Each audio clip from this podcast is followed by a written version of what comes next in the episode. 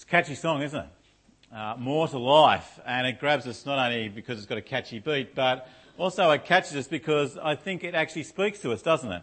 Uh, it speaks to who we are and what we are and where we are because I think all of us at different times, at different places, have asked that question. There's got to be more to life. Uh, what is life about? Uh, it, it, speaks into that gnawing question that we have. Stacie Orrico says there's got to be more than just racing round chasing those temporary highs, those things that get us up but then they drop. Uh, be it excitement, be it uh, family even, be it job, be it jumping out of the sky with uh, a parachute on the back. Uh, all those sorts of things, they're great, aren't they? They can be good, but do they last? Do they hold us? Do they keep us?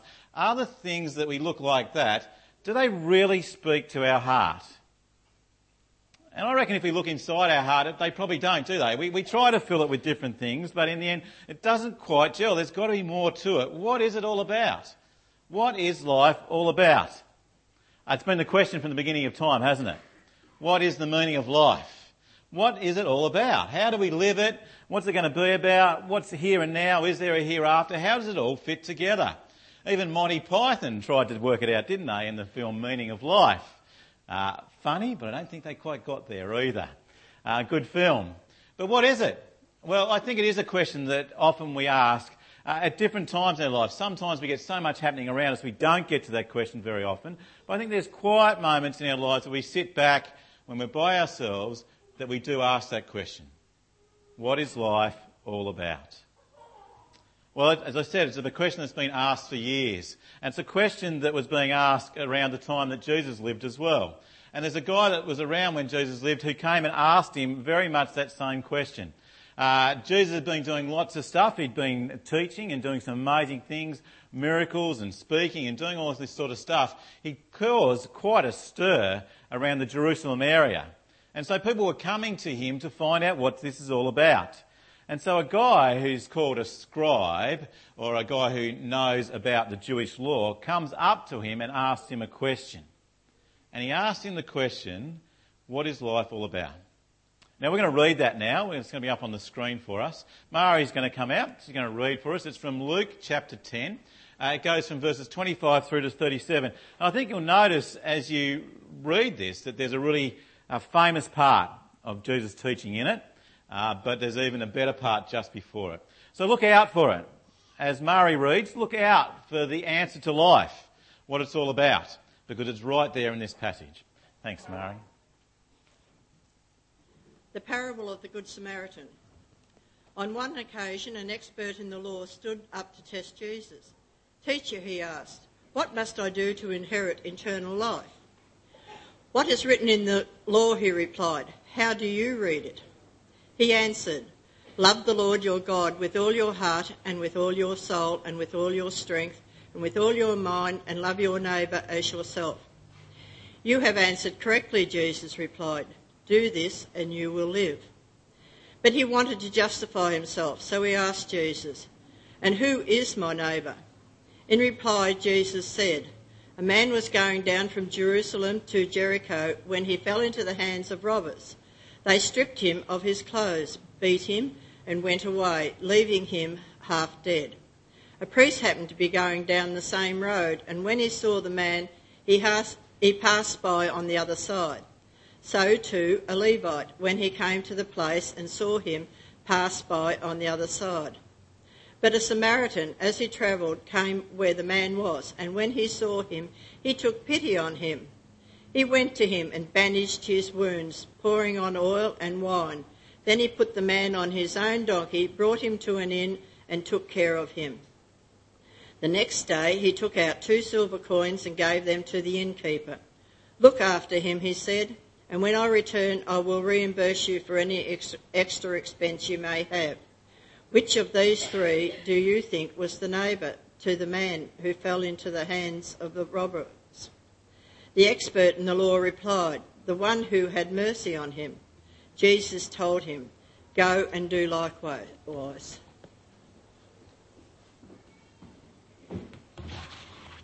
Thanks, Mary. Well, did you see it?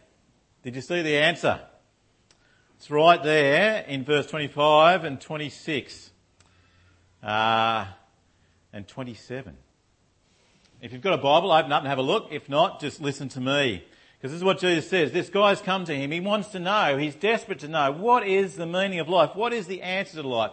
What is it that I need to do that I live now and I'll live eternally? That's what he asks him. He says, Teacher, what must I do to inherit eternal life? That's his question. He wants to know, how do I live now? What makes sense of life now so that I can live forever? And Jesus comes to him and he answers him. He says, Hey, mate, you should know this. You should really understand this because you know it. You've been reading it all your life. You're actually an expert in the Old Testament. That's what he says. He says, what is written in the law? What he means there is what was written in the Old Testament. What were you told from the beginning of your history that is the answer to this? It's right under your nose, mate. I think he's a bit like most of us blokes, isn't he? Uh, too often, uh, the things that we see are right there, we miss it. I don't know about you, but when I go to the pantry, often what I do is I open up the pantry doors, I look, and I'm looking for the Vegemite. Karina, where's the Vegemite? She says, right there in front of you, no, and there it is, right there. You see, blokes are like horses. We actually need to move our heads to see things. We don't see things on the periphery. But it's like that, isn't it? Uh, you got it straight there in front of him, mate. You, it was there, mate. You should have seen it. It's right in front of you. And it's so simple. I don't know about you, but I think we try to complicate things, don't we? Too often I think we tend to say we work by the KISS pr- principle, the keep it simple, stupid principle, but I actually think we often work by the kids principle, the keep it difficult, idiot principle. That's, you know, we do that, don't we? You know, what have we got in our houses these days? You walk into the kitchen and what have you got? You've got a washing machine, You've got a uh, washing machine in your kitchen. That'd be interesting, wouldn't it? Uh, you've got a dishwasher. You've got a dishwasher. Well, it might work. That might be a new thing. Maybe we should have the washing machine and the dishwasher right beside each other. That'd save you walking a long way, wouldn't it? Uh, you've got a dishwasher, you've got your microwave, you've got your oven, you've got your Thermomix. It's all there. It's all around. Uh, but does it make it simpler? That's all complicated, isn't it? Do you have any more time? I bet you most people tell you now, the surveys say that most people in life say that they're time poor. That's the big hassle they have, they're time poor. But we have all this stuff. We haven't got it simple, have we? We need to get back to the simple stuff, and that's what Jesus says to this guy. You need to get back to the simple stuff, mate. And here it is. You should know what it is. What does the Old Testament say? And the bloke goes, Oh, that's what it says. Look, verse 27, he answered, Love the Lord your God with all your heart and with all your soul and with all your strength and with all your mind and love your neighbour as yourself. Now it's pretty good he knew that, isn't it? And how simple is it really? What he's saying is that life is all about relationship. Life is all about having a living, loving relationship with God and having living, loving relationships with each other. Simple, isn't it? Love God with all that you can and love each other the best that you can. That's what he's saying life is all about. And the, the guy's thinking, well, wow, that's pretty amazing, isn't it? How simple is that? But I actually think it's not as simple as it looks, is it?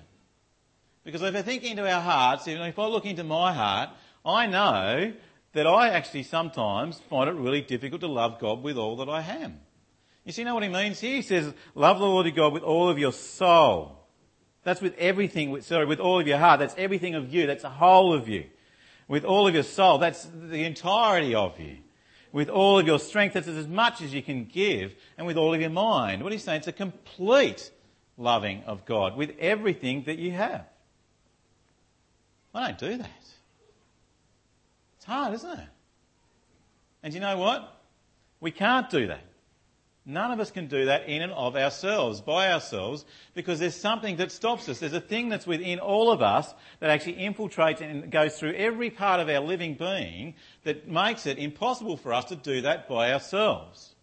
And it's that word called sin, or that thing called sin. Uh, now, if I was to invite you over to have lunch with me, I can't cook too many things, but one thing I can cook is an omelette. So if I invite you over to have an omelette with me, and I decide to make a four egg omelette because it's just the two of us, we don't need six, it'd be for more people, it's just you and me. If I got the eggs out and I got the eggs ready, and I got the first egg and I cracked it, beautiful. Second egg, beautiful. Third egg, beautiful. As I pick out the fourth egg and I crack it, the stench is horrible. It's foul. It just passes out through the doors, out the windows. There's dogs howling down the street. Mamas are uh, picking their kids off and taking them inside. This egg stinks. But I think, I need a four egg omelette. They won't notice. So I put it in there and I stir it around and I, wouldn't work, would it? You wouldn't come back to my place ever again.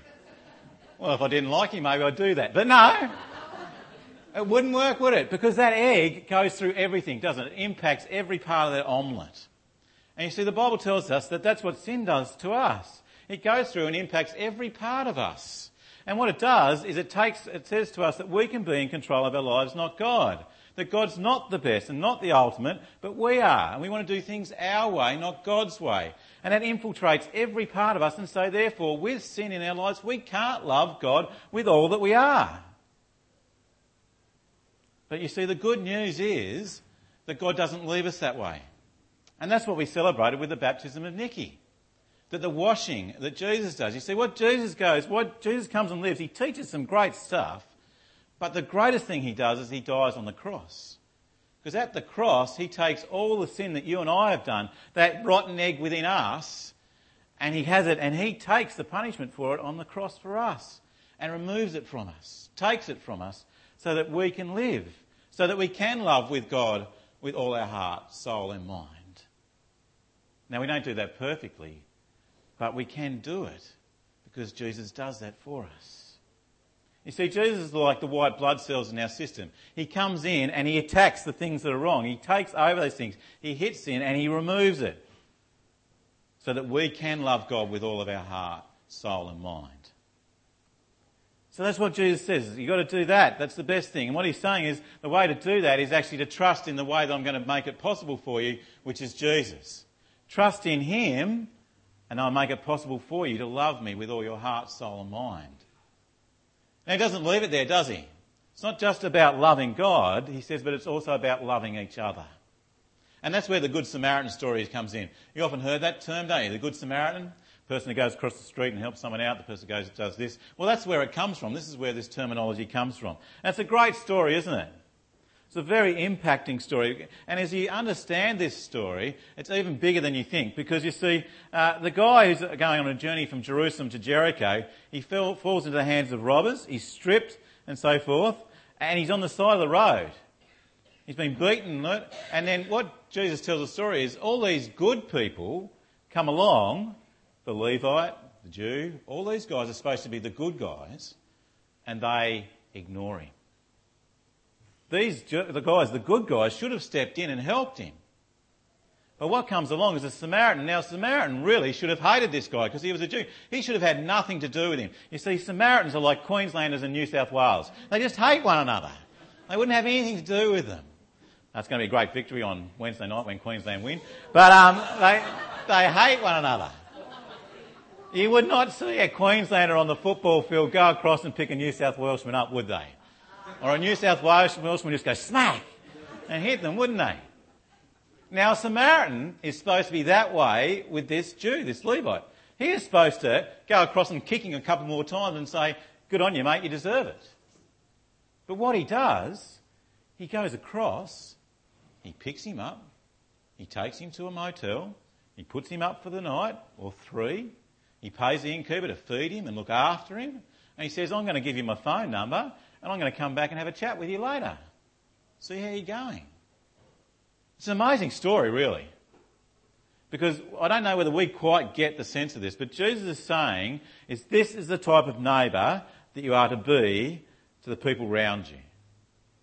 That there are no more barriers. There are no more distinctions. You're not to treat someone lesser than someone else. You are to love them as you love yourself. And the neighbour is to be everybody.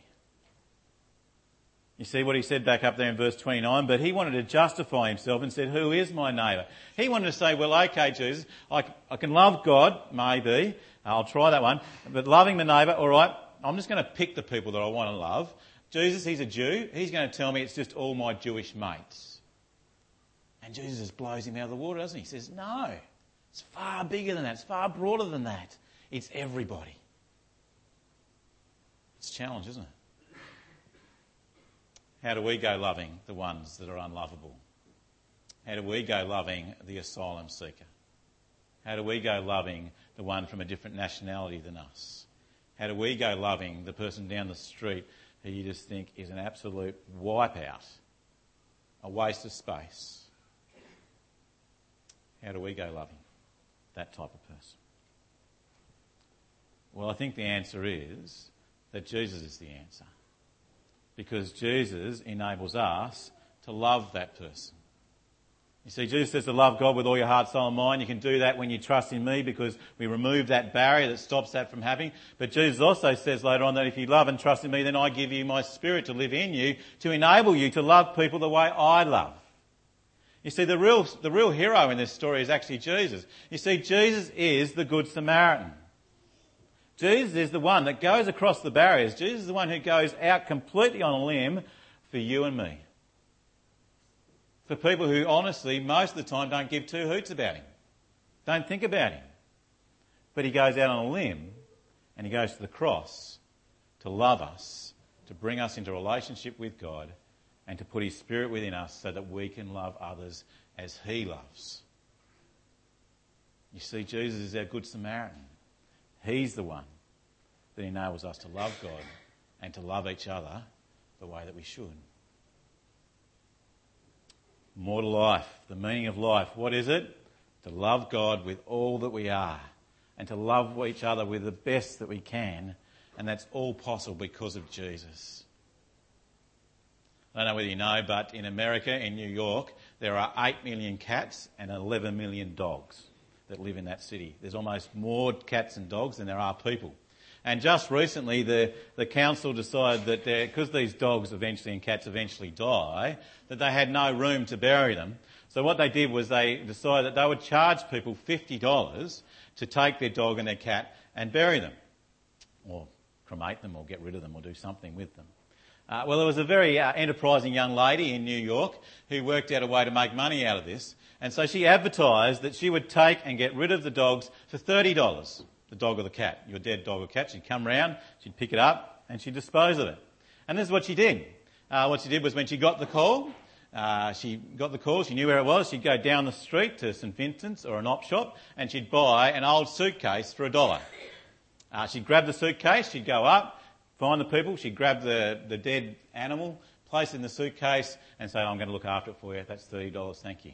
Then what she would do, she'd go down, she'd walk onto the subway, she'd get onto the subway, she'd place her suitcase on the ground, and then she'd stand and look like this. And what would happen? Thieves would come through and take that bag and race off and get rid of it for her. She didn't have to do anything with it. And they'd race off thinking that, oh, this is heavy, this is good, this is going to be great. And they'd get further on down the track and then they'd open up and they'd, oh, it's a dead dog or a cat. It's foul. She made some money. She did pretty well out of it. But I think sometimes we're a little bit like those thieves. We're a little bit like we think we're going to chase after, we're going to grab that case, that's something in life that's going to make the difference, that's going to change me, that's going to make it, this is it, I'm going to do this, I'm going to do this, I'm going to grab it, I'm going to take it, I'm going to run. And then when we actually open it up, we find it's just a dead dog. It doesn't satisfy. It doesn't give us life. It doesn't give us purpose, it doesn't give us meaning. It just doesn't add up. Jesus had that question asked of him What is life about? This guy says, There's got to be more to life. What is it? What's it all about? Jesus says to him, It's about two things. It's about loving God with all that you are, it's about loving each other the best that you can. And he says, I'm going to help you do that. Jesus is the key to that. He gets rid of sin so that we can love God with all that we are. And He gives us His Spirit so that we can love others the way that He loves all of us. I pray that you may take that this morning and that you may know what the true meaning of life is all about. It's all about Jesus. Let's pray.